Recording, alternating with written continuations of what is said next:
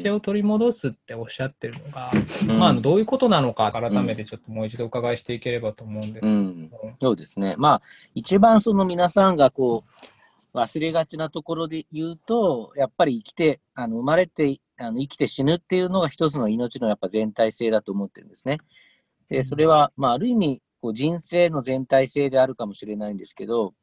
やっぱり自分の人生っていうのは、やっぱり生まれて、生きて死ぬと、まあ、これが一つの完結したスパンであって、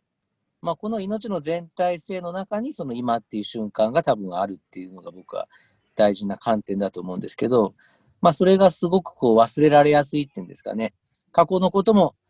過去のことっていうか結局自分が生まれた瞬間から育っていったところも忘れやすいし、本当に直近のことだけしか目が行きにくいし、でしかも自分が年老いたり、あのまあ、それこそ死ぬっていうプロセスですよね。そういうことも忘れやすいし、だからまあ、僕はまずあの一番結構よく言うのは、あの命の全体性っていうのは、やっぱり自分が生まれて生きて死ぬという、この一つの全体性の中に今っていうものが何かあるんだっていうことですね。それは結構いつも、あのいまあ、結構言いますね。なるほど。そしたら、その、うん、まあ、生きて、まあ、生まれて生きて死ぬっていう、まあ、ある意味その流れというか、命の流れの、うん、まあ、あの中に今この瞬間があるっていうようなことだと思うんですけど、うん、あのその稲葉先生のあの著書の「命を呼び覚ますもの」の中でも、まあ、あの少しその、あのなんですかね、あの触れられていると思うんですけど、そうしたこの生命の流れに、まあ、耳を傾けるというか、それとともに、全体性ともにあるっていう時に、まあ、どうしても我々というか現代の社会を生きていると、こう、なんだろうな、外側のいろんな情報とか刺激とか、うん、まあ、あの、まあ、あの、いろんなものに、こう、なんだろうな、あの、こう、まあ、影響されてしまう中で、まあ、そうしたその生命の、うん、あの、なんだかな、内側にある生命の世界というか、内面性みたいなもの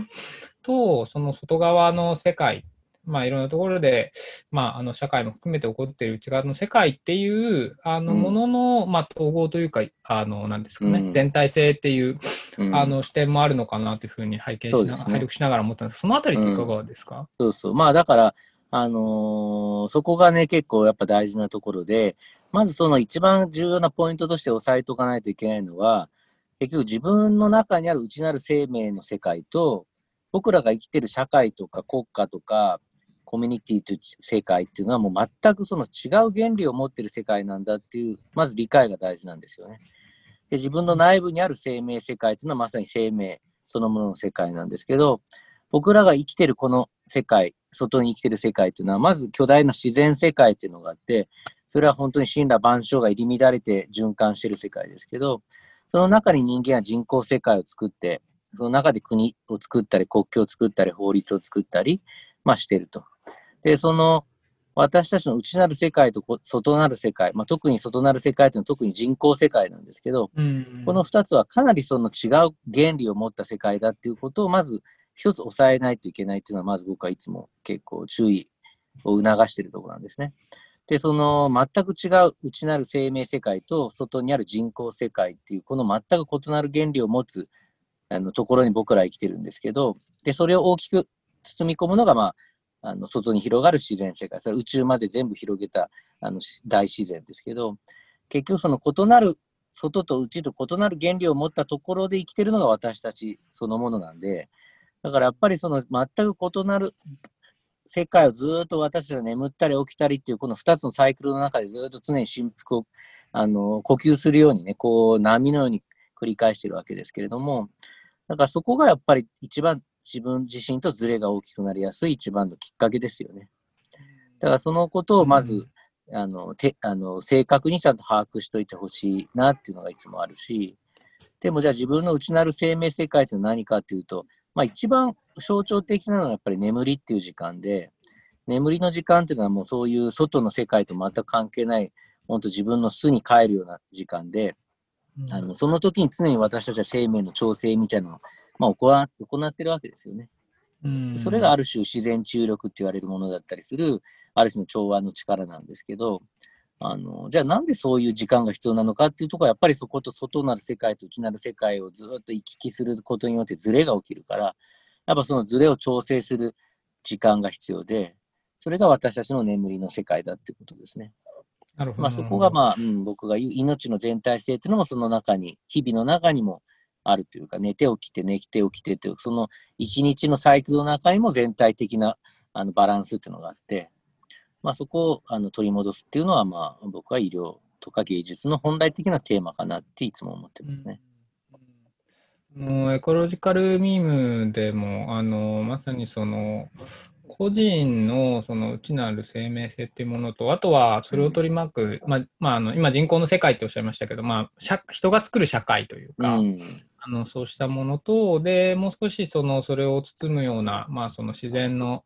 あのリズムっていうのがあると思うんですけど、うん、やっぱりその、まあ、人がこう築いてきた、まああのー、短く見るとまあ300、特に直近300年だとは思うんですけど、うん、まあ、あの農耕革命以降って意味で言うと、まあ、1万年ぐらいずっとこう人類が築いてきた、その文明っていうもののリズムがあまりにこう自然のその大きなリズムとか、あるいは生命のリズムっていうものと、まあ、ちょっとこうずれてきてしまっている、その不調和をまあこう直していこうというのが、直すか整えていくっていうのが、なんかいろんなところで、まあ、あの起こっているんじゃないかなっていうふうになんか感じてるんですよね。で、ね、あのおっしゃってたように、その内側と外側って言ったときに、その自分の内側にあるその生命性っていうもの、まあ、まさに眠りっていうその象徴をおっしゃってましたけど、うん、と、その外側の、その、なんていうんですかね、ほんあの本当にその大きく包み込んでいるその自然のリズムっていうものは、うん、本来的にはその調和的な性質というか、うん、そういうものってあると思うんですけども、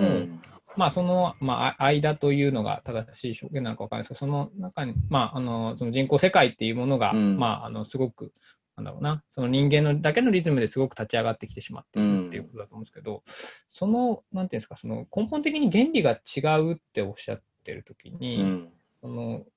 まあ、内なる生命性って時に眠りとか調和とかっていう言葉があったんですけど、うん、なんか人口の世界では何が起こってるというか、どういう原理でそれが動いてしまってるっていうふうになんか思われていらっしゃる、うん、やっぱりその人口社会っていうのはやっぱ脳脳みそがやっぱ作ってるところがあるんで、やっぱり脳みその性質としてやっぱり変わらないっていうね、変わりたくないっていうか変化しないっていうことがやっぱり基本原理にあるのかなっ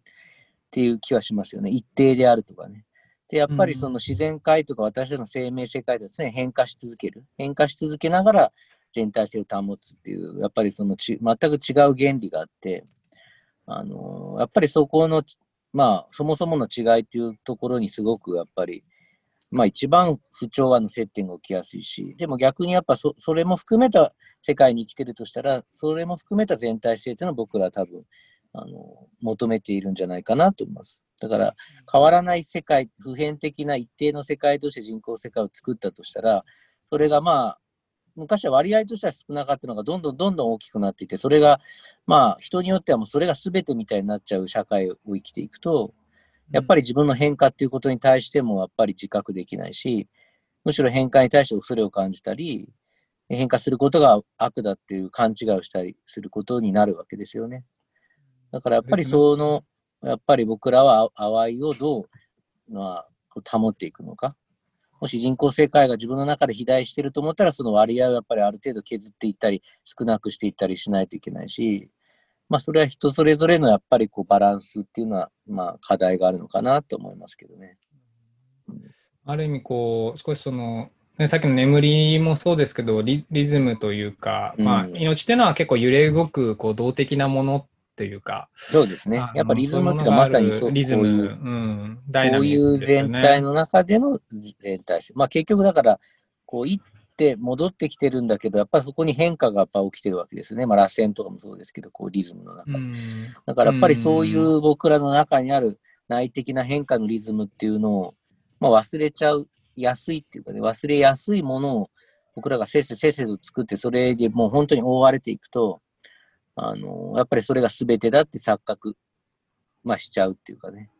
だから本本来的に僕アートとかっていうのはそういうのを、あの、まあそういうところにこう変化球を与えたり、何かその変わらない人口世界みたいなものに対してそこに違和感を、違和的なものを持ち込むことでその日常を揺らがせるとかね。そういうような働きが僕は芸術とかアートには、まああるとは思うんですけど、まあそれは多分、まあ変わらない普遍的な一定の人工的な世界と、もともと常に諸行無行で変化する自然のリズムと何かうまくこう調整するためのね、一つの装置というか、一つの儀式というかね、一つの知恵みたいなものなのかなっていうのは僕はいつも思ってますし、そういう意味で僕は結構、ああのアートだけじゃなくて医療もそういう観点で見ると、結構何をやってるかとか、何を僕らやった方がいいのかっていうのはむしろより見えやすくなるんじゃないかなっていつも結構思いますね。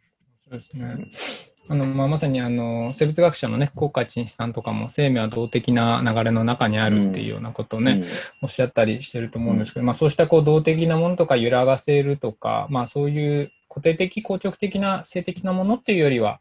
そういうこう命っていうものとその揺らいでいくそのダイナミズムみたいなものがなんかすごくつながっているっていうふうに捉えた時の芸術の役割みたいな話をちょっとすごく面白いなと思いまして、うん、ちょっとこれからあの伺っていきたいなと思うんですけど、うん、その前に一つだけ、えっと、そうしたその、まあ、ある意味こう内側と外側のあの不調和が起こりやすいあの、まあ、状況になっている部分もあり、で、うん、そうしたその生命のリアリティみたいなものを、なんか感じる場所というか、感じる機会っていうのはすごく失われてきてしまっていると思うんですよね。うん、で、あの、稲葉さんは、あの、2冊目のあの最近新刊された「命は後の命へ」の中で、前にそのあの命っていうそのものもそうですけど命を育んでいく場っていうものについて、あの書かれてらっしゃると思うんですけども、うん、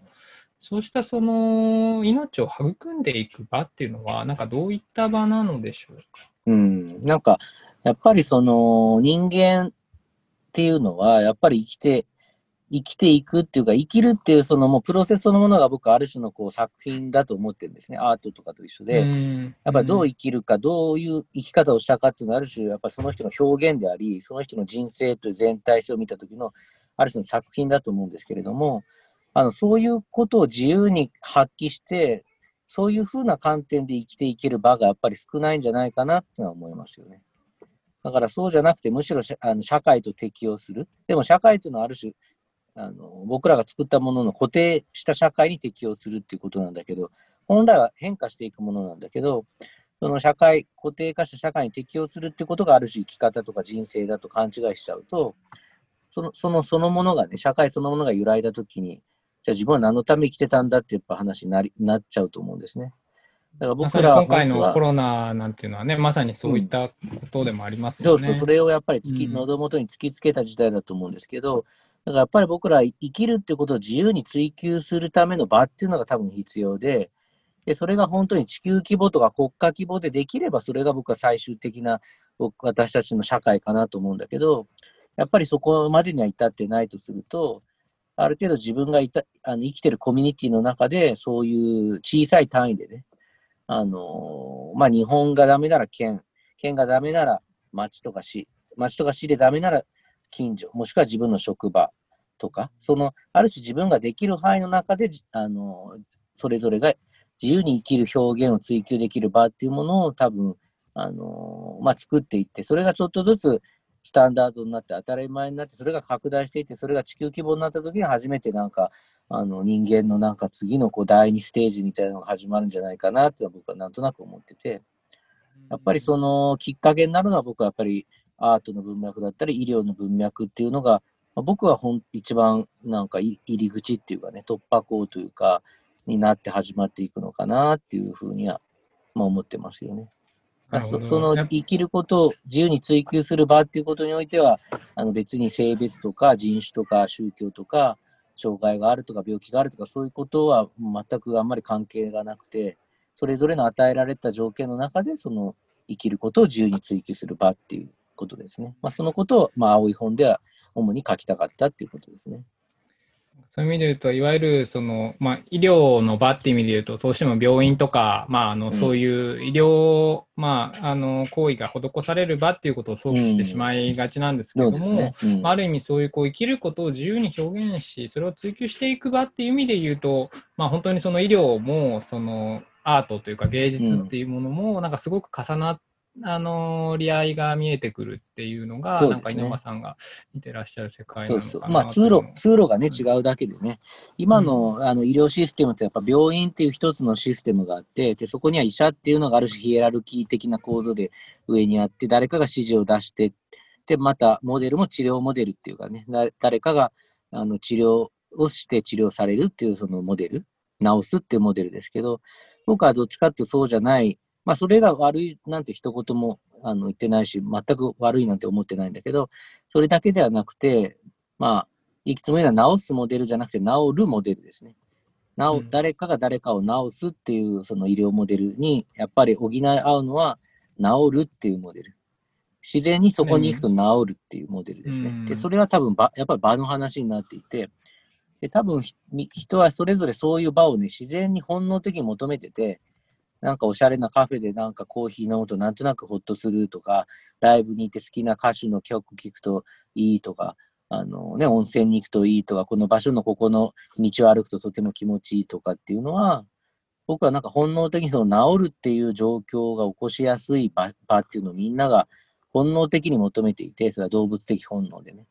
で、それを個人個人でやっぱり無意識にやってると思うんですね。だからもしそういうことをみんなで共有できる場があれば、あの、それはある意味場所、時には温泉だったり銭湯だったりすることもあるし、美術館かもしれないし、まあ時には僕は芸術祭とか祭りとか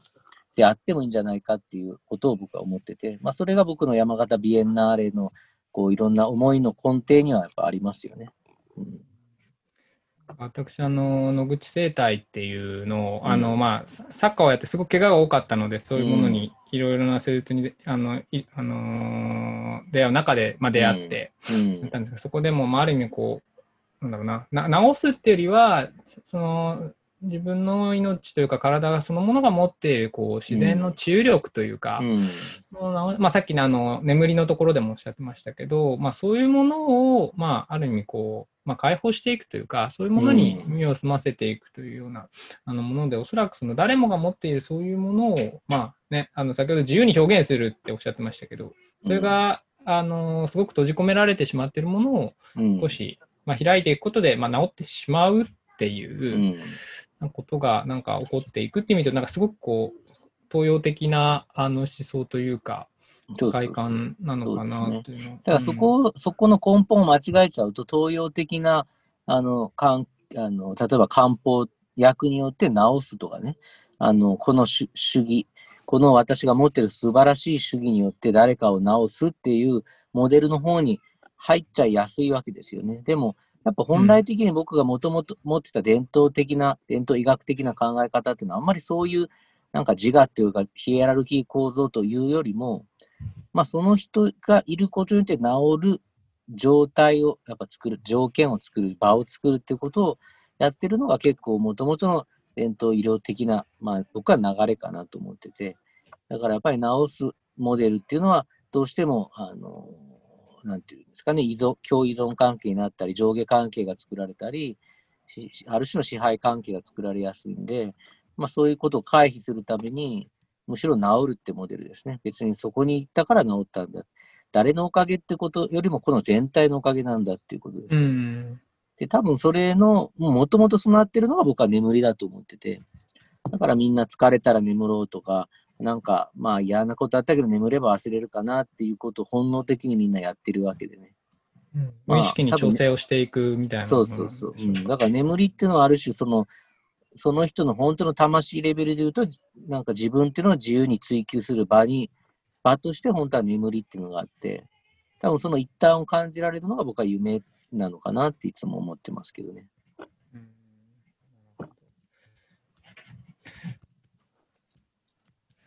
とうございます。で、まあ、そうした中で、あのまあ、まさにその山形ビエンナーレの話も、うん、あのあの入っていければと思うんですけども、うん、まあ、改めて、まあ、今回山形ビエンナーレ、まあ、2020という形で、まあ、山の形、命の形という、うん、あのテーマでやられてます。あのおっしゃいますけど、改めてこれ、どういった芸術祭なのでしょうか、うん、そこにちょっと込めた思いも含めて、まあ、今少し触れていただいたところもあるんですけど、お伺いできたらと思います。ねうん。はい、だからまあ、その、やっぱり芸術祭ってのはある種の場だと思うんですね、場。で、別にその、あの美術館に行けばあの、ね、ピカソの絵があるとか、まあ、絵は見れるわけだし、音楽ライブに行けば音楽は聴けるわけだし、結局場っていうのはいろいろあるわけですね。で、その中でじゃあ芸術祭という芸術プラス祭りという場をなんであえて作らないといけないのかっていうことを、まあ、僕は結構やっぱ考えましたし、でその時に、まあ、やっぱり私たちが自由にね、自分というものを生きるっていう表現を追求する場がもし自分が欠けてると思っていて、かつそれは今の医療システムの中でなかなかそれをやろうとしても難しいんだったら、まあ、僕は芸術とかアートの文脈でそれをやれややっていけばいいんじゃないかなと思ったし、なんかそういうふうにこう視点がクロスするっていうんですかね。僕は医療者的な視点からある種芸術を見てるし、ある種芸術的な視点から医療あの見る人たちがいれば、そこで何か重なったところってものすごい強い強度を持つ場になるんじゃないかなっていうのがあって、うん、まあその時にあの、まあ、全体性を取り戻すという一つのキーワードの中で、あの各々がただ絵を描いて評価された、それが高く売れた、有名になったっていう、そのそれだけの文脈のアートではなくて、何か自分にとって全体性を取り戻す。もしくは自分が住んでる場所、もしくは山形っていう場所の全体性を取り戻す。もしくは日本、地球、それぞれ多分考えることあると思うんですけど、なんかそのそれぞれが一番フィットする中での全体性を取り戻すっていうあのキーワードの中で、あのこの生まれてきた作品とか、そういうものはどういう位置づけになるのかとか、どういうものなのかっていうことをなんかみんなが感じられたり、なんか考えたり悩んだり、なんかそういうことができる場になればいいなっていうふうに、まあ心が動くっていうんですかね。そういう場にしたいなっていうのがありましたよね。うん。うん、そうした中で、まあ、あの今回、えっと、7つのあ、すいません、ちょっと娘が。いいですよ、お子さん。うちもあの子供がいるんで、ちょっとこっちに、外で抜けてきてますんで、もちょっと抜けてきてます。はい、はい、大丈夫です。で、えっと、あの、7つのあのプロジェクトが、うん、あの、まあ、ホームページなど拝見させていただいて、実践もされていたんですけども、うん、あの、ある意味、なんだろう、そういう、こう、まあ、医療と芸術の視点がクロスしていくっていうのもそうですし、うん、まあ、その全体性を取り戻していくっていうところもそうですし、あのすごく異色をあの異彩を放っている部分もあるかなと思うんですけども、うん、そのアーティストの実際のキュレーションですとか、まあ、そうしたその見どころみたいなところはいかがでしょうか？そうですね。あの例えば全体性を取り戻すって言ったときにね、僕はやっぱ役職とか肩書きっていうのもある種、全体性を失いやすいものだと実は思ってるんですね。例えば、あなた医者ですよとかね、あなたは主婦ですよって言った途端に、やっぱそういうラベルを貼って、そのラベルでしかその人見れなくなっちゃうわけじゃないですか。で、でもやっぱりそこから溢れ出るものとか、そこからはみ出るものってやっぱり人間いっぱいあって、もうそういうことに対して忠実に素直に生きてる人たちっていうものを僕は結構、あのー、アーティストとして選びたかった。まあ、つまりその、肩書きでこう収まりきれないような人たちっていうんですかね。歌手っっていうよりも、その、その人の名前っていうかね、うん、もう岡本太郎とか横尾忠則みたいな一つのジャンルっていうか、もうその、なんて言えばいいかわからないけども、その人というしか言いようがないジャンルっていうね、そういうような人を僕は主に、あの、あま、集めたっていうか呼びかけてるっていう感じがしますよね。まあ大体そういう人ってだからいろんな異分野が交わったり接点みたいなことをやってる人がやっぱ多いんですけどね。自分がやってることは何なのかなみたいな人がこう実結果的には多いですよね。なんかあの先ほどね、まあ、夢の話もありましたけども、その全体性っていうと、あのともすると、結構外側外側のなんか社会の全体とか、システムの全体性とか、うん、なんかそういうところに意識がいっていきあのいっていきやすしまいやすい傾向があると思うんですけども、うん、なんか稲葉さんのお話を伺ってて、すごく感じるのは、そういう全体性に、まあ、取り戻していったりとか、アクセスをしていくために、うん、その内側に深く入っていくというか、まあ、眠りもそうですし、夢とか、まあ、無意識とか、あまあ、無意識というか、深層意識みたいなお話もね、あの前回もありましたけども、で、そういう行為と、なんかある意味そのアーティストの方が、こう、まあ、あの、アーティストっていう枠組みもそもそもあんまり必要ないのかもしれないですけども、うん、なんかこう、生きるっていうことをこう、詰めていく中で辿ろうとしているものって、なんかすごくなんか重なるような感じを今お話を伺いながらそうですね。うん。だからやっぱり自分のね、その内的生命の声に従って本当に生きてる人？ってもちろん社会がどうあろうと、どうどういう今が縄文時代だろうと平安時代だろうと令和だろうと、なんていうか、それ、それはそれとして自分の生命に忠実に全体性を持って生きてる人っていうものが、あの、ある切り口で見るとアーティストに見えたり、ミュージシャンに見えたりすると思うだけで、なんか僕はそういうことに対して忠実に素直に懸命に生きてる人たちっていうものを、まあ僕は、あの、ある意味選ん、選ぼうと思ったっていうかね、自分、自分自身に嘘がない人っていうかね。まあ、その辺はだから、まあ、ジャンル分けし、まあ、簡単に言うとジャンル分けしにくい人っていうような観点。でそれはまあ、うんうん、周りが思ってる以上にその人はすごくジャンル分けしにくい生き方をしてしてたりするから、あのー、まあ、周りから見ると、ええそうなんだっていう人もいるかもしれないけど、実際、あのー、そういうとこを僕は逆に引き出し、引き出す場として、あのー、まあ、ビエンナーレが機能できればなって思いますよね。うん。意味そういうこう内的なその生命というか内側にあのそういうものを感じ取っていく時に、一方では、そうしたものを、まあ、あの、先ほどもありましたけど、そうした、まあ、ある意味、こう、なそことは少し違う原理で動いてしまっている社会の中で、少し表現をしていくっていうことに、どう表現していいかっていうことを、すごく、まあ、あの、わかわからなかったりとか、まあ、それにある意味、こう、苦しんだりする方って結構、あの、多いんじゃないかなと思うんですね。その、それは別にアーティストとしてっていうだけではなくて、本当に生きるっていう。でそういう中である意味そのそれを表現を、あのー、されようとしているのが、まあ、ある意味、まあ、そういう芸術活動としてやられてる方っていうことなのかなと思うんですけど、その表現っていうのはどどういうふうにこう溢れ出していくものをこう引き出したりとか受け止めたり稲葉さんとしてはされてらっしゃるんですか、どうなんですかね。だからやっぱりその生命の力っていうものすごい巨大なね、やっぱりものがあって、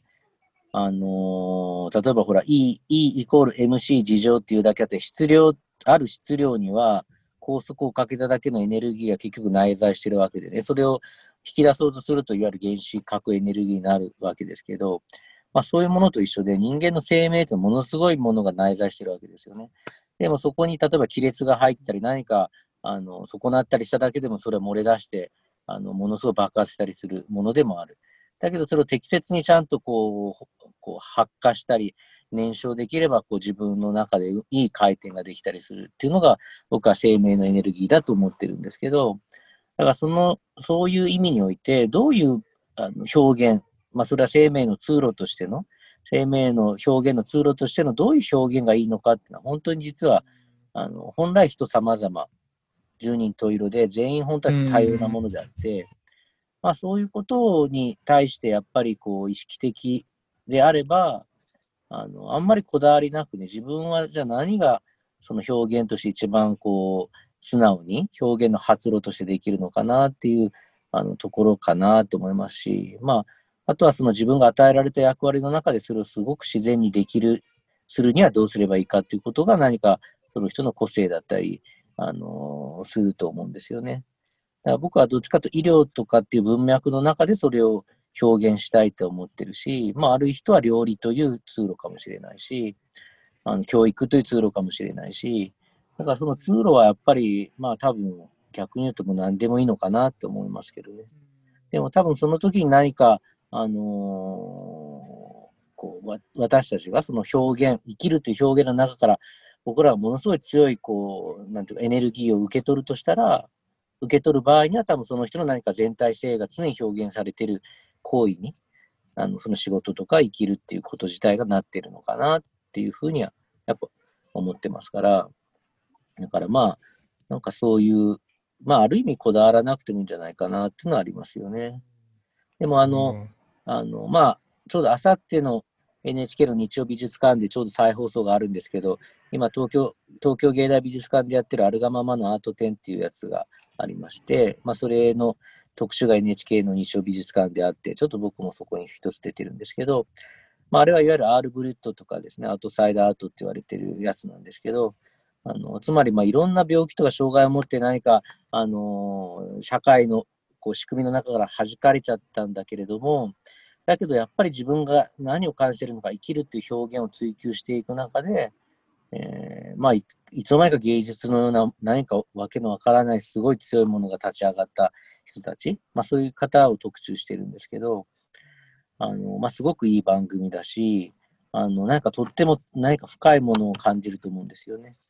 でそれは多分、あの僕らが失っている生きるっていうことを自由に追求したり表現できる場っていうものをね、むしろ僕らの方が何か忘れて失って損なってるんじゃないかっていうことを逆に強く感じさせるものなのかなっていうふうには思いますよね。なるほど。えー、まあ、でもそうした、こう、あの、まあね、生命の表現の、まあ、通路っていうの、あるいは発露っていうのが、なんかすごく、うん、あの、印象的だったんですけども、そうした全体性を取り戻していくっていうテーマにしたときに、やっぱりどうしてもその、なんだろうな、言語の言葉だけだったりとか、うん、あるいは、まあ、あのなんていうんですかね、その、だけではなく、やっぱ感じ取るというか、身体性とか、うん、なんかそういうものもすごく、あの、大事になっていく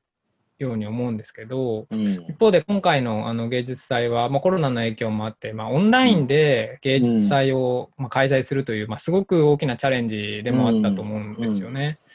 で、まあ、こうしたその、まあ、コロナの、あのまあ、状況の中で、こうした芸術祭をまあやるっていうことの、なんか思いとか、あるいはその、ね、オンラインでこういうものをやっていくっていうことの、なんですか、チャレンジみたいなものっていうのは、実際ややられてみていかがでしょうか？まあ、あの始まっていくのはこれからだと思うんですけども。うん、そうですね。まあ、あの、やっぱり僕らとしては中止するとかっていう考えは、ま、なくて、むしろするっていう前提の中でどうやったらできるかっていうふうな、まあ、ことを考えるテーマなのかなって今回のタイミングは思いましたし、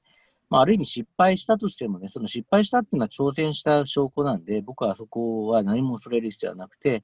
やっぱり挑戦して、それが次の別の芸術祭につながっていけばいいわけだから、それは調整しましょうってことはやっぱりもう最初に言いましたしね。で、そのことをみんなが共有して共感してくれたってことは僕はまず、その一つのチームとしてとっても嬉しかったし、あの、こういう人たちとならいいものができるんじゃないかなって思いましたよね。で、やっぱりそのさっき言った私たちが生きるっていう表現を自由に追求できる場が必要で、それが今なくなっていて、えー、ているとしたら、じゃあそれは別に、もちろんリアルな場っていうのはもちろん必要かもしれないけど、でもそれはオンラインとかネットの世界でもそれは本来的にはできるんじゃないかなと思ったんですよね。だからそのちょっとした場作りの、あのちょっとした工夫次第で私たちはそういうふうにでできるんじゃないかなって思いましたし、やっぱりそうやって何か自由に生きることを追求したり表現したりしてる人がいる場がいる、いるそういう人たち集まる場があるっていうだけで、あの、何かこう勇気を与えたりね、あの、この社会に絶望している人に希望を与えたりできるんじゃないかなと思ったんで、まあそういうことをしたいなって、まあ思いましたし、まあ実際ペストとかも10年ぐらいその、ね、ずっと続いたりとか、まあもともと歴史的にしてるから、まあ今回のコロナのことも、まあそれぐらいに何かこう続いていく可能性はあるし、まあその時に僕らがあの生きる希望とかをくじかれないためにも、やっぱりそういうことをちゃんと強くね、お互いで深く共鳴し合う場っていうものが、僕は絶対必要で、まあそれは本当インターネットというものの出現によってそれは、まあできる、まあできるっていうかね、それ以外でも僕はできると思いますけど、まあ、むしろそういう時代にやるチャレンジなのかなっていうふうに僕は受け取りましたけどね。